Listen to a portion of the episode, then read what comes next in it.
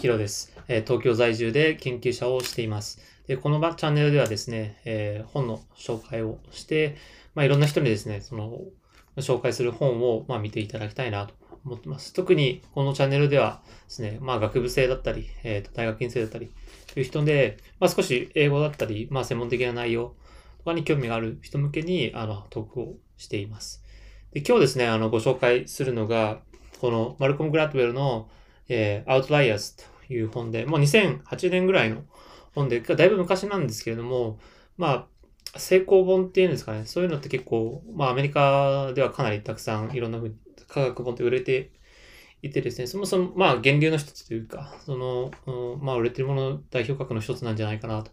思って、このまあアウトライアーズというのをあのご紹介しようかなと思います。で、これも僕も知ったの最近でですね、マルコム・グラッドウェルっていうのも、あの、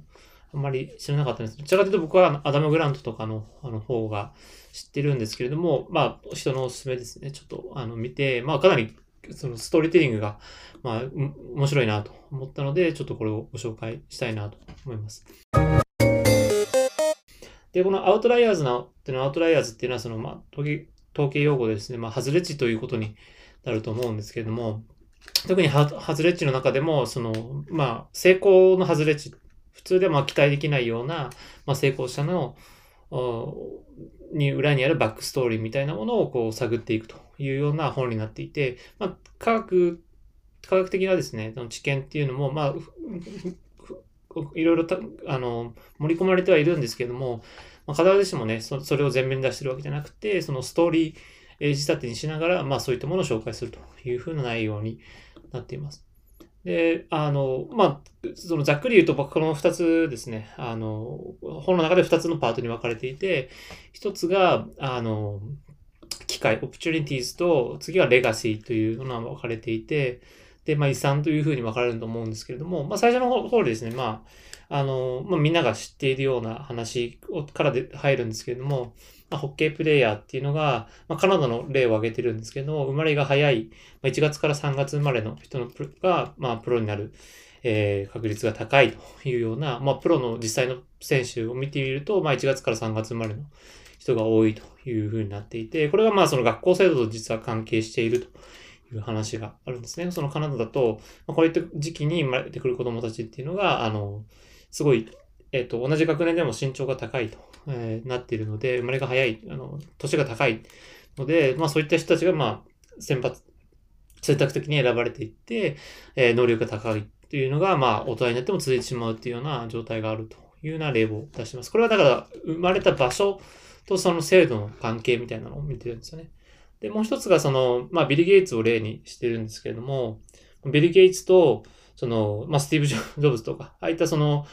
え IT 長者みたいな人たちっていうのは、大体その、まあ、1950年代前半中盤ぐらいに、まあ、集中的に生まれてるっていうのは、事実をこう上げながら、これっていうのはその、まあ、時代的なそのブーストみたいなのがかかっているみたいな話が、えー、どんどんされています。で、特にそれそれだけじゃなくてですね、まあ、ビル・ゲイツの場合だと、あの、まあ、シュアトルームだったと思うんですけども、そこの、まあ、中高のところで、まあ、かなり、あの、PC をこう使えるような環境が彼は持っていて、それでまあ、あの、まあ1万時間、その、っていうふうに今言ってるんですけども、まあその、あの、コンピューターに触れる時間がそもそもあったっていうところが、そもそも世界の他の人たちも違うんじゃないかというような指摘をしています。ただ、ここ多分1万時間のところっていうのは、かなりまあ、1万時間っていうのはちょっと格好付けが必要で、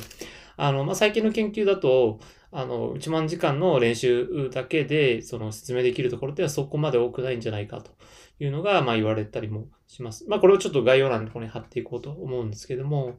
まあそういったですね、その、まあただ、あの、でどういった場所に生まれるかっていうのと、ある程度の時間が必要っていうのは、まあ多分そういう関係はあるとは思うので、まあそ、そこは一つその頭に入れといて、あれた方がいいのかなと思いますね。だからこれ、これで結構、その、オプチュニティーズ、機会のところで話しているのは、その生まれタイミングと、生まれの運みたいなものが、まあ、かなりその裏にありますよというところですね。で、二つ目のレガシーのところで、その挙げられているのが、その、まあ、家庭の成績、家庭の子供の成績ですね。子供の成績っていうのが、まあ、親の収入によってかなり変わってくるんじゃないかというところがあって、まあ、特に、その、親の、まあ、これはもう教育格差の問題で、まあ、かなり今では、うん、当たり前に議論されてる内容だとは思うんですけども、内容がですね、その学校の期間、学校に行ってない間にどれだけ勉強できるかっていうのは、実はその親の、まあ、収入が高い方が、まあ、子供にその詰め込むっていうか、いろんな教育を受けさせる機会が多いっていうので、実はその学校行ってる期間じゃなくて学校行ってない期間の差みたいなのがかなり大きく出てるんじゃないかみたいな話をもしていたり、もう一個その文化差っていうところで言うと、そのアジア系のですね、学生、まあアメリカでもその日本でもだと思うんですけども、全般的にまあ数学能力が異常に高いというところで、彼彼自身はその、まあ稲作文化みたいなものが背景にあるんじゃないかというところで、この文化的なあとまあもしかしたら遺伝的なところもあるのかもしれないですけども、そういったそのブーストみたいなのが、まあ、働いているっていうをまあ出しているという感じですね。これっていうのはその単純にまあ読むと、まあ、こういったそのう、う、うんとタイミングみたいなと、あとなんかその文化差みたいなものがあるという話に落ち着いちゃうんですけれども、ただ一方でその自分自身のその人生を聞かれた時どういうふうにチャンスをこう、もぎ取っていくかっていうことの参考に、まあするんであれば、まあ、その自分にいるところでどうやってチャンスを得るかっていうところをやっぱ考えるきっかけにはなるかなと。思ってますね。で、そのいうものを考えるためにも、このマルコム・グラッドウェルの、えー、なんですかね、アウトライアーズは、まあ、いいんじゃないかなと思ってます。で、これはでも、なんていうんですかね、まあ、そうですね、なんか通勤中のですね、時にまあ、オーディブルで聞いたりとか、っていうのも結構簡単な英語であの話されてるんで、すごい聞きやすいですし、あの、まあ僕自身はオーディブルと、まあちょっと本本でも読んだりともしたんですけど、まあおすすめの一冊になります。ぜひあのですね、これまあ、まあオーディブルがいいんじゃないかなと思うんですけど、聞いてもらいたいなと思ってます。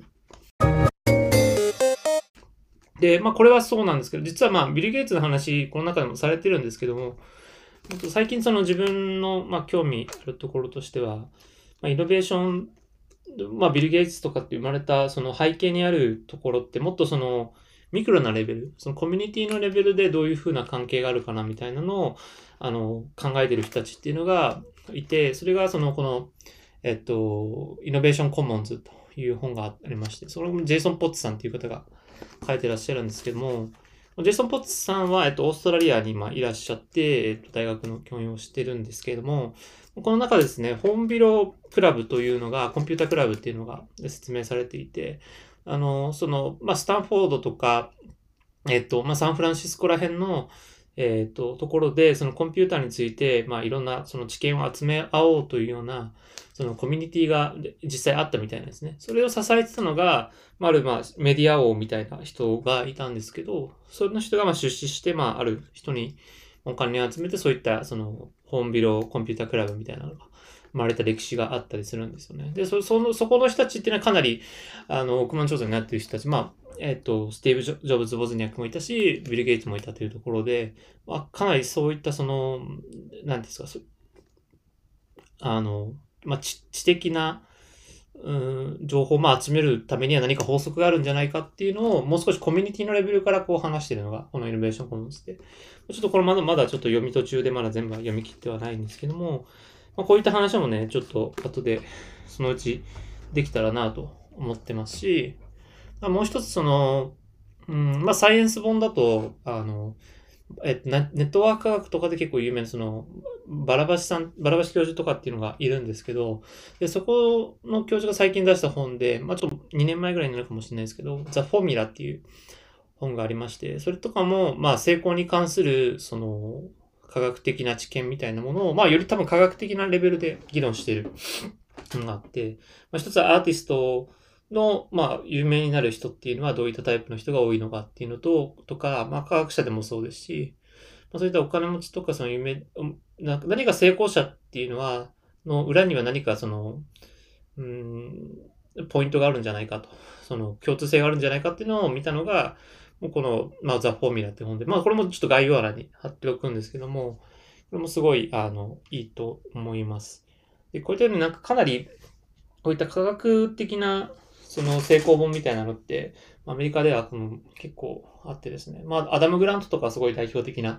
人だと思うんですけれども、まあ彼のギブアンテイクも僕ちょっと読んだりして、まあ、あれもすごいいい本でしたね。なんか、ああいったその本とかを、まあ、少しずつ紹介していきながら、あの、ぜひね、皆さんにこういった、あの、